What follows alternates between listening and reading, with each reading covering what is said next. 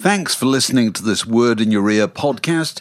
If you'd like to get early access to all our productions ad-free, priority booking for our live events, and to take part in our weekly quiz, go to patreon.com/wordinyour ear for more details.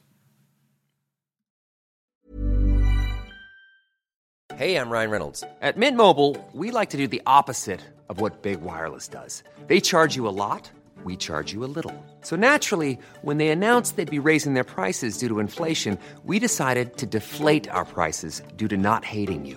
That's right. We're cutting the price of Mint Unlimited from $30 a month to just $15 a month. Give it a try at mintmobile.com/switch. $45 up front for 3 months plus taxes and fees. Promo rate for new customers for limited time. Unlimited more than 40 gigabytes per month slows. Full terms at mintmobile.com.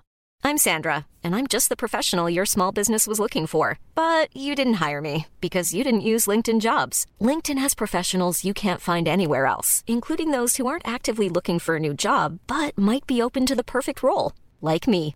In a given month, over 70% of LinkedIn users don't visit other leading job sites. So if you're not looking on LinkedIn, you'll miss out on great candidates like Sandra. Start hiring professionals like a professional. Post your free job on linkedin.com/people today.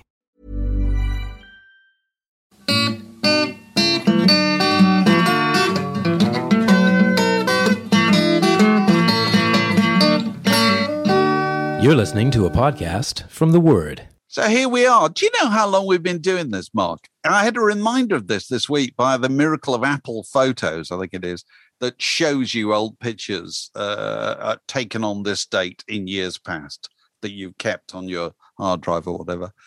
And it had a picture of us recording a podcast at Abbey Road. Do you remember this? You remember going? I remember that vividly. Yeah, it was Andrew Harrison, you, me, Matt Hall, and Kate Mossman, wasn't it? Yeah, absolutely. We had the traditional picture taken going across the zebra, picture taken in Studio 2, and we recorded the actual podcast in another studio there. And the reason we recorded that podcast there was to celebrate our 100th podcast, right? How long ago was our 100th podcast, Mark?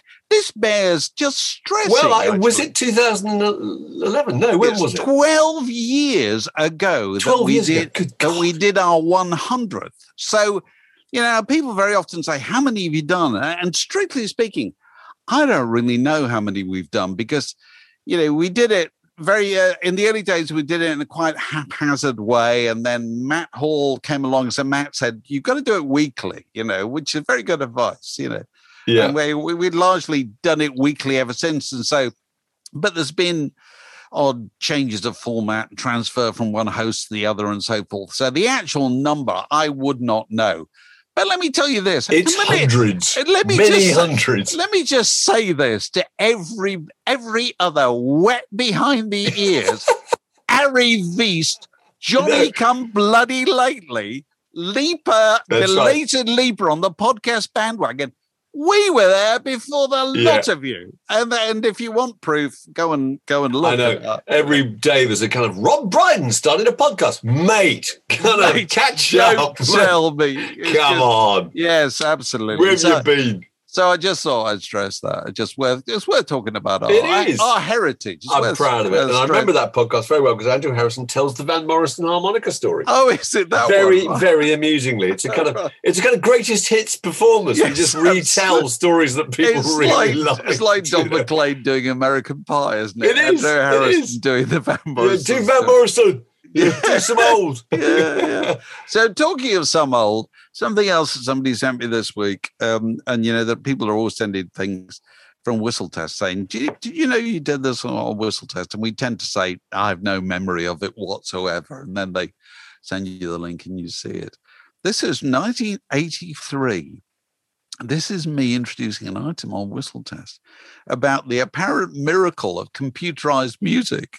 You've seen this, haven't you? I've seen it because you're there at the end, which reminded me that I was also, but I had absolutely no memory of it. And it may have been, no disrespect to your stunning presentational skills, but it may have been the actual quality of the item itself. Because I'll tell you, they didn't trust you to do it, Mark. They didn't trust you with machinery. No, they did quite rightly. presenter has got to be able to press the button here. Press the button, and you're doing it on live telly, and you say, I hope this works. I love that idea that it might not work. You know. But anyway, the point is, it's the two apparently miraculous records. One is a new single by Chris Seavey, and the other is a new record by Pete Shelley as a solo performer. And in both cases, they're miraculous. You know, hold on to your hats.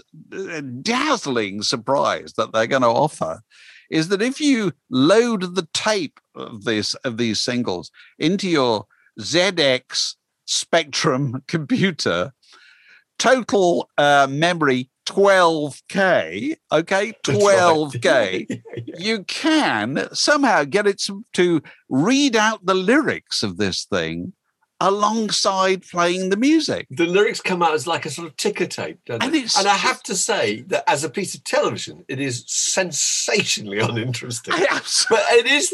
It's at the time it was probably pretty fascinating. And I'll tell you why it was fascinating, because it's come back to me, because the prime mover behind this item was the director of Whistle Test at the time, Tom Corcoran. And Tom, apart from his many other qualities, was a very early geek. He really was. He was. And in the days when it was BBC computers and, only geniuses knew how to rig these things up to get them to do very unremarkable things. And so he was the guy who wanted this to happen. He brought in a humongous great telly from home to line it up next to this computer and play these things together. I think I've got a recollection of doing something about CDs as well, the incredible new unbreakable format that will change the world, And it made Whistle Test briefly feel like tomorrowow's world. It's as if you and I should have got out of our check shirts and put on white lab coats and a serious expression. But let me ask you this. You see, back then, we used to sort of believe in the future. We believed that there were technological barriers and they would be broached at some point in the future, and things would be delivered to you in different means, and quicker, and so forth. I don't think we believe that any longer, because we sort of think if technology is capable of doing something, it ought to be doing it right now. And I can't sit here and think, how could the delivery of music, for instance, be better at some point in 2 years in the future than it is now? The only way people can think of it being better is if it goes back to, vinyl and things like that. I don't think anybody's sitting here saying, wouldn't it be great to have music as a kind of implant or something like that? Right. I don't think they are. Couldn't we have it any faster? It's not immediate enough, You can't, absolutely everything you want, you can get straight away and with visuals, you're right. But the thing about that old bit of footage on the telly that reminded me, it made me think of how good actually the old Whistle Test things in the 70s were, when they used to think, how can we illustrate this song? And rather than just printed out lyrics, as we saw on that thing, they had, Felix the Cat cartoons for Jefferson Starship and 20s flappers dancing to Trampled Underfoot by Led Zeppelin. Do you remember that? They're really good. I know. I'll tell you where that stuff used to come from. It came from a company called Film Finders. Yeah. Which was run by Philip Jenkinson, who used to be one of the hosts of Late Night Lineup. You'll have seen him on telly numerous times, who was a very serious film buff. And I think it was probably in the days, how can I put this diplomatically? I think it was in the days when multinational movie and media conglomerates did not have huge legal departments going around issuing cease and desist orders. Saying, hang on, you stole a piece of our footage and put it in the Earl Grey Whistle Test, which they did, didn't they? Absolutely, they did, Yeah. And so the irony is that stuff, which was put on in order to have a way of illustrating music before people did videos. Yeah.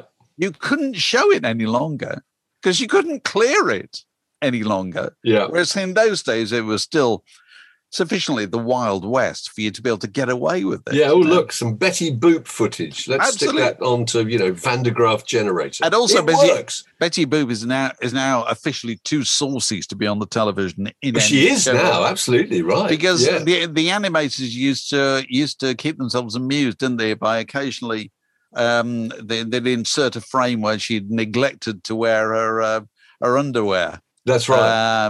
Which was, which now would they would freeze that frame and tweet it vigorously. And they're the director general of the BBC. Shame upon the Boop. The director general of the BBC would resign. He'd have to resign. First, he had to apologise. That's right. So then he'd be out. Further variations on theme of things aren't what they used to be.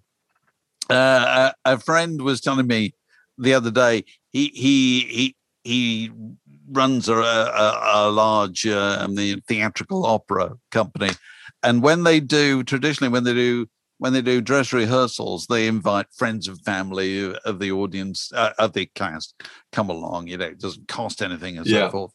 And so traditionally what they do to defray some of the cost at the end is they go out with the old plastic bucket, as people are exiting. People are perfectly used to that, aren't they? And people chuck in a couple of quid or a fiver or whatever. And so at the end of the evening, you might end up with 300 quid or something, and it's worth doing. Course, now we're in the cashless society. All that's gone. You can't do that anymore. And so what did they raise? Can you remember? You make an appeal and you say, if you'd like to make a donation, you can do it online. £17.50. £17.50 as opposed to £300. And it just made me think, the implications of the cashless society. For all kinds of things. That's amazing. And cash, there's something irreplaceably thrilling about it. I can remember Nick Lowe once telling me that there is absolutely no feeling to replace that of returning, this is a few years ago, returning from doing a gig with a ton in cash in your pocket. Oh, yeah. And it's true. You get home and there's a brick of cash. You can just tear off great chunks of it and throw it at this and throw it at that. It's a lovely feeling. We used to talk. We used to work with an old ad man who used to talk about having enough cash in his pocket. Printers, particularly. Printers and cab drivers were always holding folding, as Ron used to say, and he said they've got a brick of cash big enough to choke a donkey. I still think about that, but you're quite right. The thrill of cash. And of course, this is a huge thing in pop music. I've been putting together a compilation CD, multi-CD thing. And one of the tracks on it is by the great Jesse Winchester, the opening track of his first album, which is called Payday. And it's, I think the opening couplet is, "Let's go out on the town tonight. My pockets are heavy with loot." That's it. Heavy with loot. Isn't that loot's a great phrase? As if you somehow stole it in the first place. Oh God! Oh, that's gorgeous. And and of course, if you go back further, you got the Easy Beats "Friday on My Mind," which we all remember. Tonight I'll spend my bread. Tonight I'll lose my head tonight. That's right. The idea is on Thursday you had nothing. Yeah. On Friday you've got everything, and on Saturday you'll probably have nothing. You'll have nothing again, because that's the way it works. But it's about very small sums of money comparatively. It's about enough money. It's not life changing. It's day changing, isn't it? It's enough money to get you absolutely plastered and get a huge hangover at the end and impress a girl. And impress a girl, exactly. And, whereas, hip-hop is hugely, it talks about cash a lot. I've got to get paid, all that kind of thing. But what that is talking about is enormous sums, isn't it? Of life-changing, if you were sensible, but probably not. That's talking about tens of thousands of dollars, isn't it? Rather than enough to get through the weekend. But I love the feeling that in so many songs back in the day, you got that very physical feeling of the texture and almost the touch of money. Do you remember all the folk songs about the greenback dollar? And there's all those mentions of bills and bucks and nickels and lousy dimes. Yeah. There's a great, in Stormy Monday, there's a great line. It goes, "The eagle flies on Friday, and Saturday I go out to play." Because there's an eagle on the back of a probably still is. There is that? Yeah, the eagle flies on Friday. It means I get cash. I did not know that. The eagle, which means I'm going to take off because I've got the money to be able to fly with. It's fantastic. Oh, wow. Well, it's like, what was that? Who did It's All About the Benjamins? Oh, yeah. It was Puff Daddy, wasn't it? Yeah. Benjamin Franklin's on a $100 note, yeah, I think. That's right. The dead presidents. But he wasn't the president, Benjamin Franklin. No. You know, and there's a great history lesson. Oh, yeah. There's a great hip-hop song that 70s Johnson used to play and the word off. It's called Turn My Swag On by Soulja Boy, which is about making huge amounts of money. It's bling. It's about kind of dressing up and making money. And he has a great line. He says, I'll be making paper like you wouldn't believe. That's a lovely line. Making paper. That's wholly fun. And the other thing about cash is you can... The sound of it, the genius of money by the Pink Floyd is the sound of the cash tills. The genius of money in cabaret is, a mark, a yen, a buck or a pound, the clinking, clanking sound. That's fantastic, I think. You cannot get that sensation, Dave, from a bank transfer. Can you? I don't know, maybe it can. Has anybody? So there's a challenge to the massive. Has anybody written recently a song that reflects the modern ways of people getting compensated or paying for things, which are, hold your phone over the swipe machine or whatever, I'd be interested to see if anybody's done it. Do you remember, you must have had jobs where you were paid in cash weekly. Yeah. And they used to turn up and they'd give you the cash. And they had these beautiful envelopes. And they had a little bit with holes in it. They had a window. See through. That's right. They had a window and they would lay out the notes, the different denominations of notes in such a way that I found them out. Yeah, you could see them all. Count how many ones or how many fives were in there. And then the coins would be visible below, because the idea is you could count it without breaking the seal. And, I worked in a tractor factory when I left school for about 3 or 4 months. And I can remember on Fridays, you got your wage packet. You remember that in a brown manila envelope, exactly the envelope you're talking about. Yeah. I can even remember what it was. It was £23.40 for a week. And that was seemed a massive amount. Ridiculous. Yeah. And when you did overtime, so...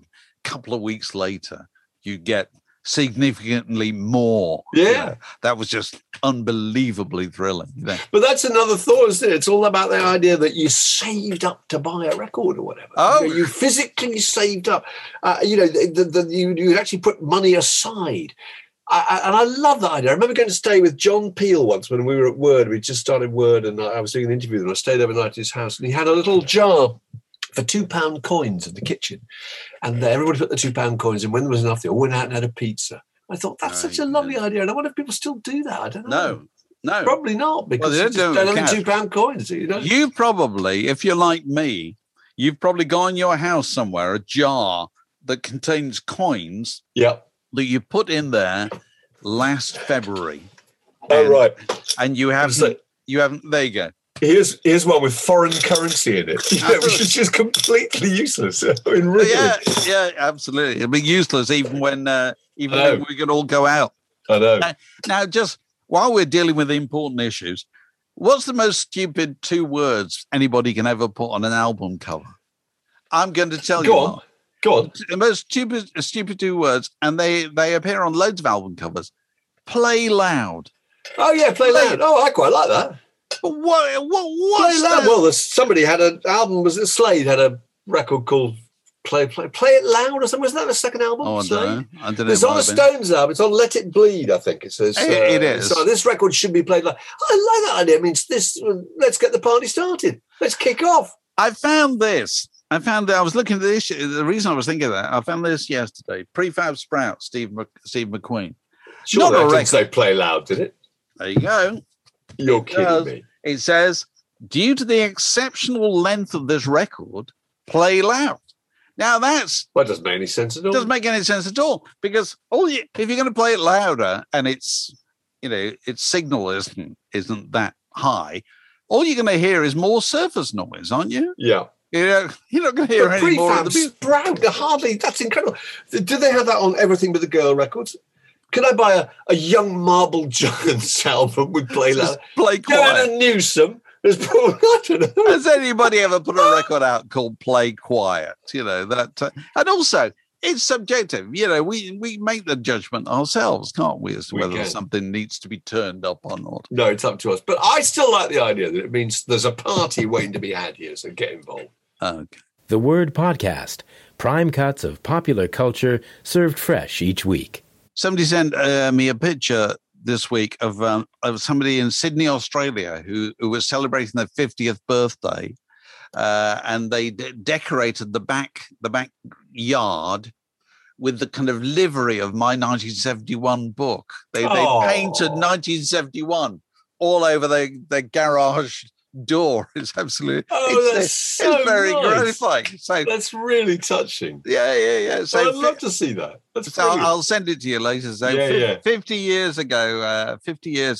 round about this week, was it Joni Mitchell's Blue came out? Yeah, almost exactly this week. I think it's about a week's time. I know. God, I can remember that coming out. God, that was a big deal, wasn't it? I'd be hard-pressed. Maybe it wasn't a big deal instantly. I don't think it was instantly. You know, because my God, you put out records quite frequently in those days. As did many people in those days. You know, so there was less fanfare about each individual one. You know, but I was just looking at the original review in Rolling Stone. This is good. Timothy Krause, and he says he's kind of generally appreciative, but you know it's very much, you know, he's only just heard it kind of thing. You know, he hasn't lived with it or anything like that, and he certainly does. It certainly doesn't herald it as if it is one of the greatest records of all time. Which, of course, nowadays it gets into loads of people's lists, you know, of those kind of things. But it's interesting that. He says that there are certain songs you just can't work out what they're about at all. He says Little Green will be one of them, yeah. He says, dressed up in such cryptic references, it passeth all understanding. Well, we didn't know for, what, 20 years, did we? Because Little Green was about the birth of her... Well, she gave up her daughter for adoption, I think, in 1965. And I think she reunited with her 30 years later. She'd not. And by the time they'd actually met, I think her daughter had become a mother too. So she became a mother and a grandmother overnight. Yeah. And interesting pop fact: her own mother was still alive. Yes, that's right. So there were suddenly four generations. I know, incredible. Yeah. And interestingly, she sort of, I think, at that point stopped. She put out an album. There was an album she'd been working on. I forgot what it's called. I think it's called Taming of the Tiger.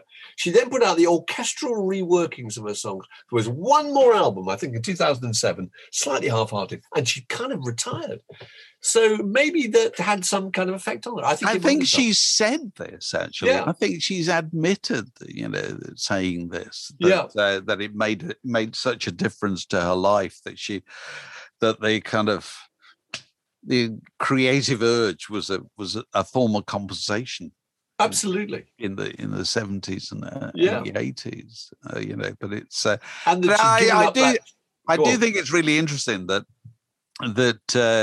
it's one of those records people often say. I think she said herself, it was like an X-ray. You know, I had no personal. Well, she did say this. I had no personal defenses. I felt like a cellophane wrapper on a pack of cigarettes. I felt like I had absolutely no secret from the world, and I couldn't pretend in my life to be strong or to be happy. But of course, she wrote that song, Little Green, and nobody knew what it was about.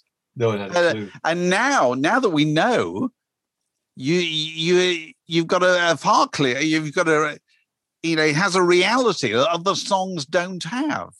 Because, you know, it's the literal truth, isn't it? You know, about what must have been a terrible, wrenching, you know, incident in our life.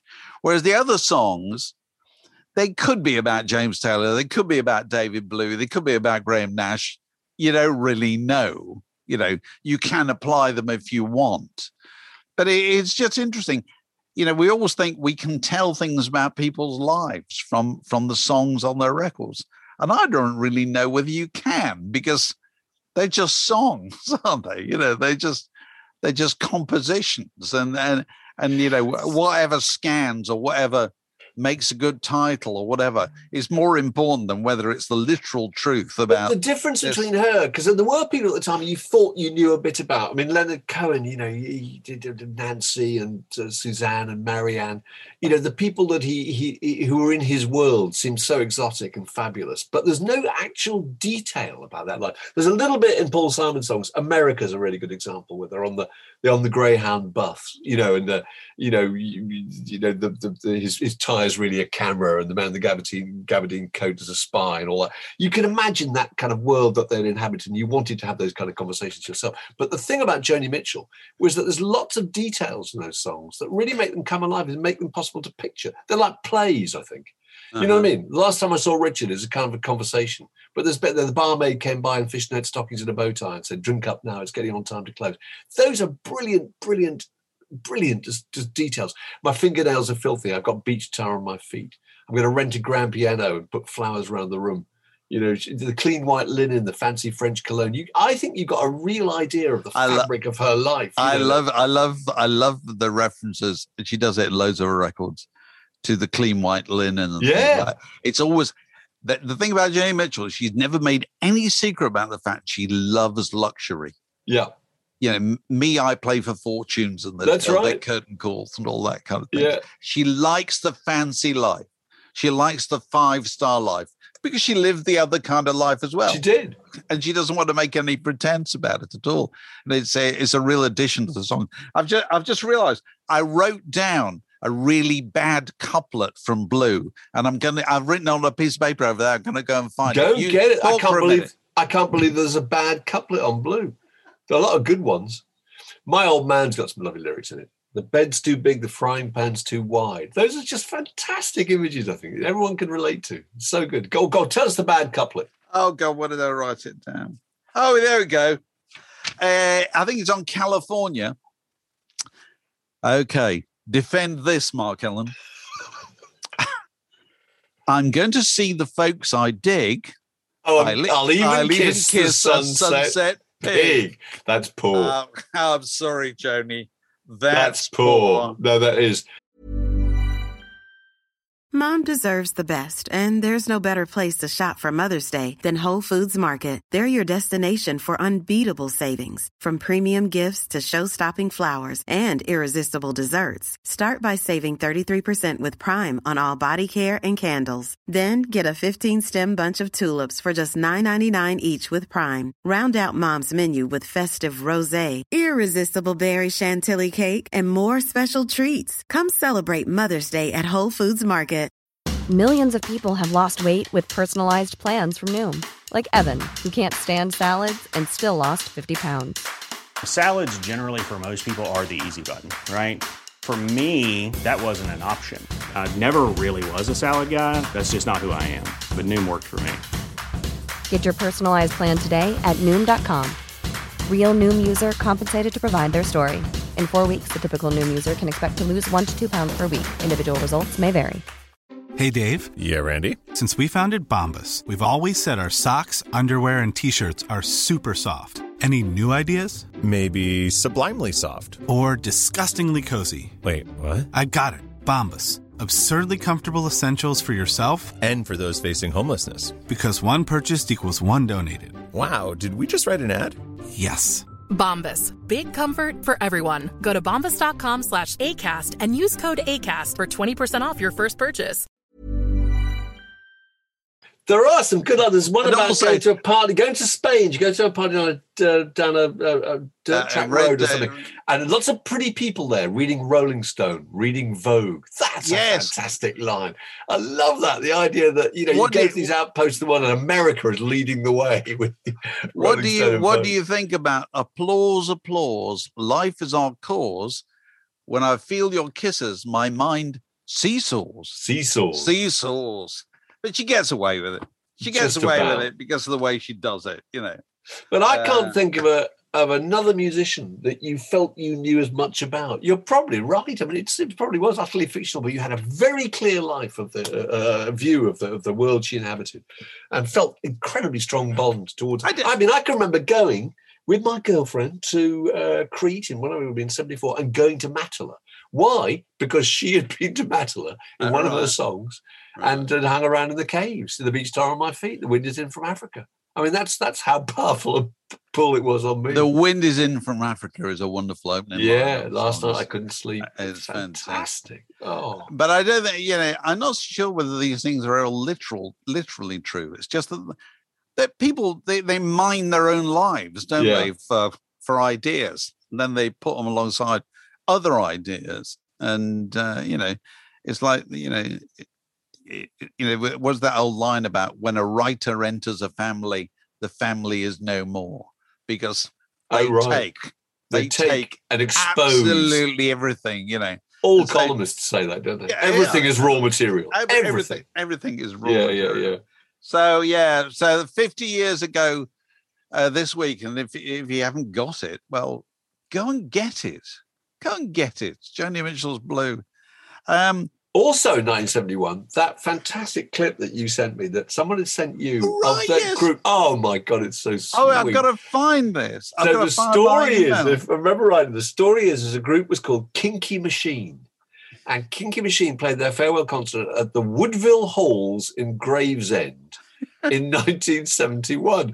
And what they've done, and this has happened quite a bit during lockdown, is that the remaining members of Kinky Machine, who I think is all of them, possibly apart from the drummer, who are spread out all over the world now, have reunited and made this little video. They've written a new song, and it's a lovely little self-explanatory song that sort of talks about their old life in 1971 in Gravesend, and also their new life now, you know. And they're very sweet. They formed in a place called the Telly Tea Bar, which they said an unprepossessing cafe with a jukebox playing All Right Now and Layla alternatively until unplugged. And the whole thing is about looking back on the old haunts, isn't it? There's a pub called the Borough Shades and the pub called the Prince of Orange, and they have little pictures of them, what they look like now. The details are amazing, what they look like now and what they look like then. It's fantastic. It is fantastic. It's we'll post it, actually. Say it's really worth seeing. And it was Keith Peacock that sent that to us. And they're a really nice bunch of really well-preserved, cheerful blokes. There they are with their lovely wives. I think some of the wives might have been in the band too, actually. I tell you, they reminded me of, actually, if we were on a bit of a hippie trip, they reminded me of a group called Global Village Trucking Company. And they sound very like them, you know, who had that kind of Ian Dury, kind of what went on to be kind of like Madness, that kind of sort of upbeat, umpire kind of music hall vibe about them. And Global Village Trucking Company had been going in 1970. I saw them in 1974, I remember, in Oxford. And they reformed not long ago. And I love that. And the interesting pop fact about the Global Village Trucking Company was there was a rumour that the keyboard player, James Lascelles, was the second son of the 7th Earl of Harewood and also the stepson of Jeremy Thorpe. Well, and it turned out in real life that actually he was the second son of the 7th Earl of Harewood and was the stepson of Jeremy Thorpe, because his mum went on to marry each other. Yeah. And he was the first cousin once removed to the Queen of Elizabeth II and in line to the succession to the British throne. Now, that is pretty amazing. All those things were true. People would go, they'd come on stage and go, oh, it's Jeremy Thorpe's son, or, you know, he's in line to be the King of England. You go, get off, you know. Turns out he was. That would have been really good, because Pete Frame could have done a family tree which had the Global Village Trucking Company on one side and the kind of House of Prince Hanover Philip on the other. That's right. It just go on forever. That's brilliant.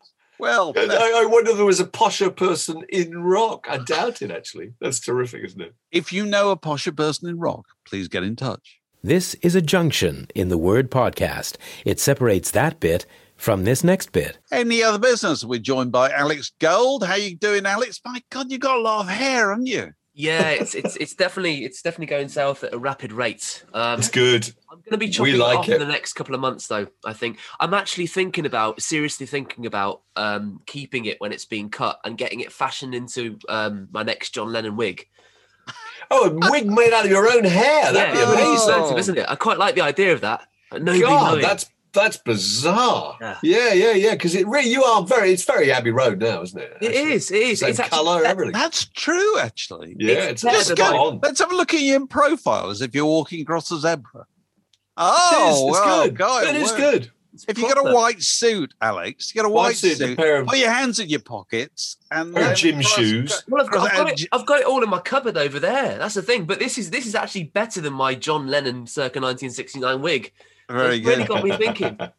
Talking to the Beatles, John Dredge, who sent me, he found an old ad for Bassett's Jelly Babies from presumably the 1960s. And the copy goes, we name no names, but a certain pop group is believed to rate Jelly Babies top of the sweet parade, blah, blah, blah, blah, blah. And of course, well, you don't remember, Alex, because clearly you weren't there, but we do remember that during the height of Beatlemania, girls used to pelt the Beatles with Jelly Babies because they'd once said in an interview that they liked Jelly Babies, or one of them had, or whatever. And they used to, after a while, they complained about this. And it's only now when I look at that ad that John sent in, I thought, I'm not surprised. Can you imagine it? What must it have been like? It's got a smart, hasn't it?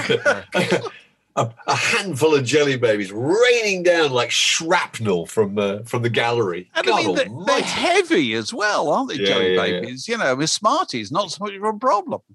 But a Jelly Baby catching you on the forehead, you'd know about it, wouldn't you? A Jelly Baby's quite dense. You know, its exterior belies its density. So I imagine there's a projectile. There's a lot of purchase in a Jelly Baby. Well, thanks for that, John. We've also, in other feedback from Patreons and friends. Chuck Lonson in Savannah, Georgia, sends this.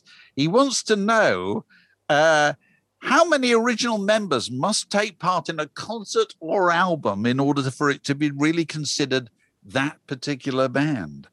The Stones are down to 3 original members, yes. Could just Keith and Mick carry on as the Stones? Would Ringo and Paul be the Beatles? Could just Paul and John have been the Beatles? Pete and Roger are still the Who. Could it have been Daltrey and Entwistle? You know, which individual's participation is so integral that losing one person ends the band, no matter how many originals remain? It's a good point. Well put, Chuck. Very good point. But McCartney and Ringo as the Beatles, there'll be a riot. Yeah, there will be a riot. God, the Beatles would go. I mean, it would sell less tickets than McCartney on his own, or Ringo on his own. Beatles, different case, I think we've got to say. Different case. 4 and 2 have gone, you know, I don't know. I think if you have a writer or writers in the group, you'd have to have those writers present to make it feel like it was the group. Right. I don't think you could have the Who without Townsend, for example. Well, if you had the Who without Townsend right now, it would be a Roger Daltrey show, wouldn't it? Yeah. It would. Literally. So, God forbid. You know, you couldn't have Roger Daltrey. You couldn't have the Kinks without Ray Davies. You probably couldn't have Oasis without Liam Gallagher, actually, although clearly Noel sings some of the songs. It just isn't the same. You couldn't have the Pretenders without Chrissy Hynde. Sting, not in the Police. That doesn't really work, though. No, it doesn't. Mind you, there are groups who have carried on without the lead singers, aren't there? Stranglers did all right, didn't they? The Undertones. Gang of Four at the very end was just one member of Gang of Four who was the guitar player who never sung, Andy Gill. So the Gang of Four was one, was it? One member of the Gang of Four who was not the singer. They were still called the Gang of Four. That's amazing, isn't it? That's a different level, isn't it? Because it is. If you're a Gang of Four fan, you kind of know what you're getting, don't you? Yeah. You're buying into the concept of the Gang of Four. You are. The band. Whereas out of the Who or whatever, that's the Who without Pete Townsend. That would feel like selling tickets under false pretenses. It really would do. It would. But yeah, it'd be like the Clash reforming now with no Joe Strummer would be just utterly wrong. Although did the Clash do anything without Joe Strummer? They nearly did. I'm pretty sure they nearly... I thought they did. No, I'm pretty sure they nearly reformed for... I think it was a Rock and Roll Hall of Fame thing with Bruce Springsteen taking the Strummer position. Oh, well, that's got a value all of its own. Yeah, it has. That's got a bit of a magnetic pull. That's improved, actually. But, yeah. No, but the logic was apparently that Strummer is the closest thing to... Springsteen's the closest thing to being Joe Strummer's counterpart in terms of what he stands for and everything like that. So, yeah, I could live with that. Well, but you know, there was a time when the concept of Marillion without Fish was inconceivable. But they've both had very good careers, haven't they? They've had no fish for absolutely years now. You probably just have to go out and prove it all again, don't you, really, is the truth. You've got to get through that point where people go, no, actually, the new bloke's really good. Yeah. You know, they're actually better with this person. You sort of have to do that before people will accept it. But I think the answer to your question is, Chuck, there's no hard and fast rule, really. This debate will no doubt case by case issue. It's a case by case. Yeah. And we'll set ourselves up as consultants, you know, for a fee. We will tell you if your proposed lineup of your reformed group is taking money under false pretenses or not. Shall we do that?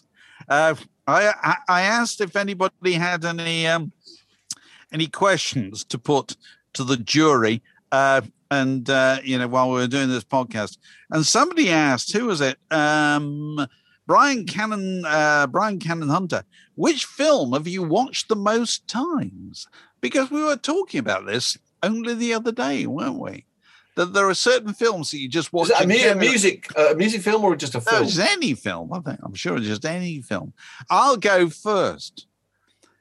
And the acid test of this is, if you're walking through the living room and these films are on the television, do you sit down, first of all, on the edge of a sofa, pretending you're only going to be there for a little while?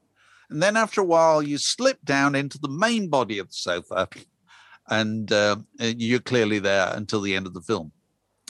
And I am a sucker for certain things. If any Ealing comedy is on the television as I'm going through the room, I sit down straight away, you know. Yeah. Absolutely anything made in Ealing, you know. And Lady Killers, fantastic. The Lady Killers, anything like that. But also, more recently, the film that I watched again and again and again, and I absolutely love, is Master and Commander. I've seen that. Russell Crowe, Peter Weir film based on the Patrick O'Brien books. I think it's a fantastic film, that. And it's just, I also forget loads of the plot, which is quite a strength in a film. When you go back to it, you think, you're reintroduced to things. You think, oh yes, of course, that happens, and then that happens. There's so many episodes. There's the bit where they get becalmed and their kind of mental state begins to unravel. I mean, it's absolutely gripping. And the Galapagos they have to abandon all the creatures. Yes, and right. And the drama at the beginning. And I think it's such a good film. And if you haven't seen it, go and see it. But also something else.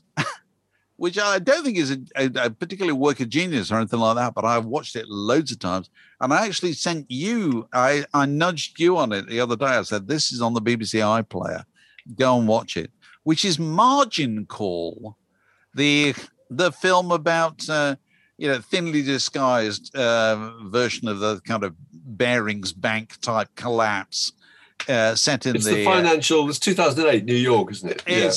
I think it's a really, really fantastic film. Didn't you think? Really powerful drama. It's extraordinary.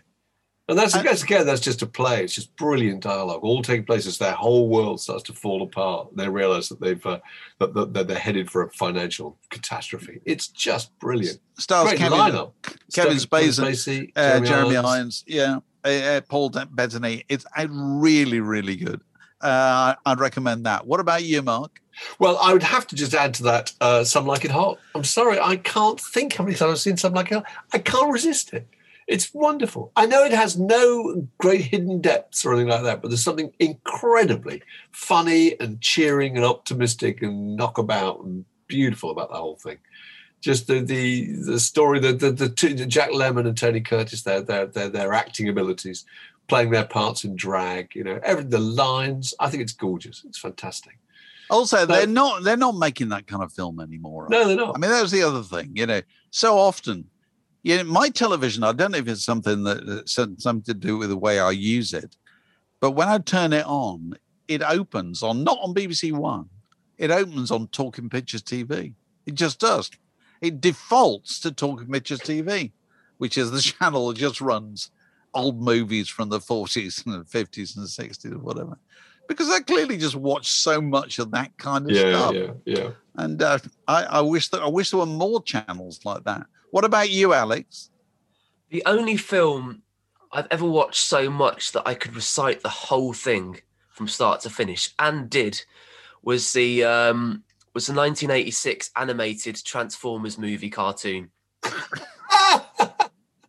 I used to watch it on a daily basis, and I could recite the whole thing from start to finish. So what's the opening line then, Alex? Oh, I couldn't remember that now. God damn it. Probably something like Transform, but all right. At the time, we went on a holiday once when our kids were, I think they were about 13 and 11, and they could recite the entire script of Austin Powers. Oh wow! And playing three or four parts each, and Dr. Evil and the Liz Hurley part and all that. It was so funny, absolutely brilliant. Yeah, you can, can't you? You can memorise the entire thing if you've seen it enough. Yeah. Here's a challenging question from Matt Penny. Here's a nice cheery thought. Would you rather live without books or live without music? Ooh, God. Ooh. Well, it's easier to remind yourself of music because it's in your head. Yes. You can just replay records because they're so familiar. You can't replay books. You reread a book and your toes curl up with delight at the phraseology of a certain paragraph. So I think probably the answer is I've got enough music in my head. I don't know, really. Yeah. Difficult. I'm going to go a little bit esoteric here and say that all the music you need is within you already. Hey. So, I think there's a lot of truth. Yeah. There's a lot of truth. There's a lot. Which, another question, I've forgotten who this came from. Somebody was asking, what's the record that you reach for when you're in a bad mood to calm you? Somebody said, it's Billy Hush. But John Peel once said that when he was in a foul mood, he would play Jimmy Reed records to calm down. Do you have a go-to artist or album when the red mist descends? His is Dusty in Memphis. While you're thinking. Dusty's a good choice. Dusty's a very good choice. Yes. Not so much a specific record, but a specific kind of record. Scar, any kind of scar, always lightens your mood. That's true. We often play an album called Intensified, which is absolutely wonderful. Do you know that compilation? Yeah. It's got the original version of The Higher the Monkey Climbs and songs like that. There is something utterly reassuring and comforting about Scar. Yeah. It just lifts you. What about you, Alex? It's either Everything Is Awesome, the Lego Song, which is unfailingly cheerful. Or, go on. Probably What's the Story, Morning Glory. Oh, I knew it. Okay. You're never going to be too far away from that. Yeah. Oh, dear. Okay, well, they're all worthwhile suggestions. Any other business we got to talk about? If you haven't got your tickets already for July 17th, in Holland Park, do so, because the excitement is building as we get nearer. Delighted to say Barney Hoskins is now added to our list of raconteurs, speakers on the day, in addition to Leslie Ann Jones and Gary Crowley. More to be announced in due course. But please, where should people go and look if they want to book tickets, Alex? They can go straight to wiylondon.com. There's a ticket widget on the front page of the website, so nice and easy. I'm going to finish with a sad story. I bought this. This is The Mirror and the Light, Hilary Mantel. This is the third. It's pretty thick. The third part of her trilogy about Thomas Cromwell. Okay, and it's all kind of engrossing stuff and so forth. But this morning, I just got to page 624. Okay, there's page 624. There's page 625. It's blank. Oh, my Lord. It's blank. How do I feel about that? I'll tell you how I feel. Cross. It's the missing page. It's Tony Hancock. Oh, it's that's Darcy Sarto, The Lady Don't Fall Backwards. All those things. So and it's not a joke, as it was in The Diary of a Nobody, where there is a blank page, isn't it? Because it's his thoughts. Do you remember? That's just terrible, though. That's just ridiculous. And my wife says, well, of course you can take it back. I said, well, yes, I can. But, you know, A, it's a pain in the backside. And B, here's the point. When you've got 3/4 of the way through a very, very thick book, do you want it replaced by a new one? I'm saying no. What you're going to do is go to a bookshop, look up page 627 of a fresh copy, read it, memorise it, and then run out or photograph it possibly. Stick it back on the shelf and leg it. But I'm saying it's the kind of problem you didn't ought to have to put up with, really. No, that's it's the kind of thing up with which we will not put. If this gets back to Hilary Mantel, there'll be a lorry will turn up outside your house and just offload, you know, pallets full of her books. That's what I need more. Yes, brick-like tone. Yeah. So we shall see. This podcast was brought to you by The Word.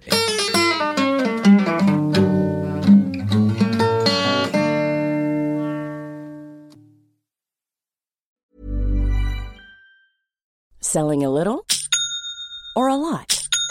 Shopify helps you do your thing however you cha-ching. Shopify is the global commerce platform that helps you sell at every stage of your business. From the launch your online shop stage to the first real-life store stage, all the way to the did we just hit a million orders stage, Shopify is there to help you grow. Shopify helps you turn browsers into buyers with the internet's best converting checkout. 36% better on average compared to other leading commerce platforms. Because businesses that grow, grow with Shopify. Get a $1 per month trial period at shopify.com/work. Shopify.com/work.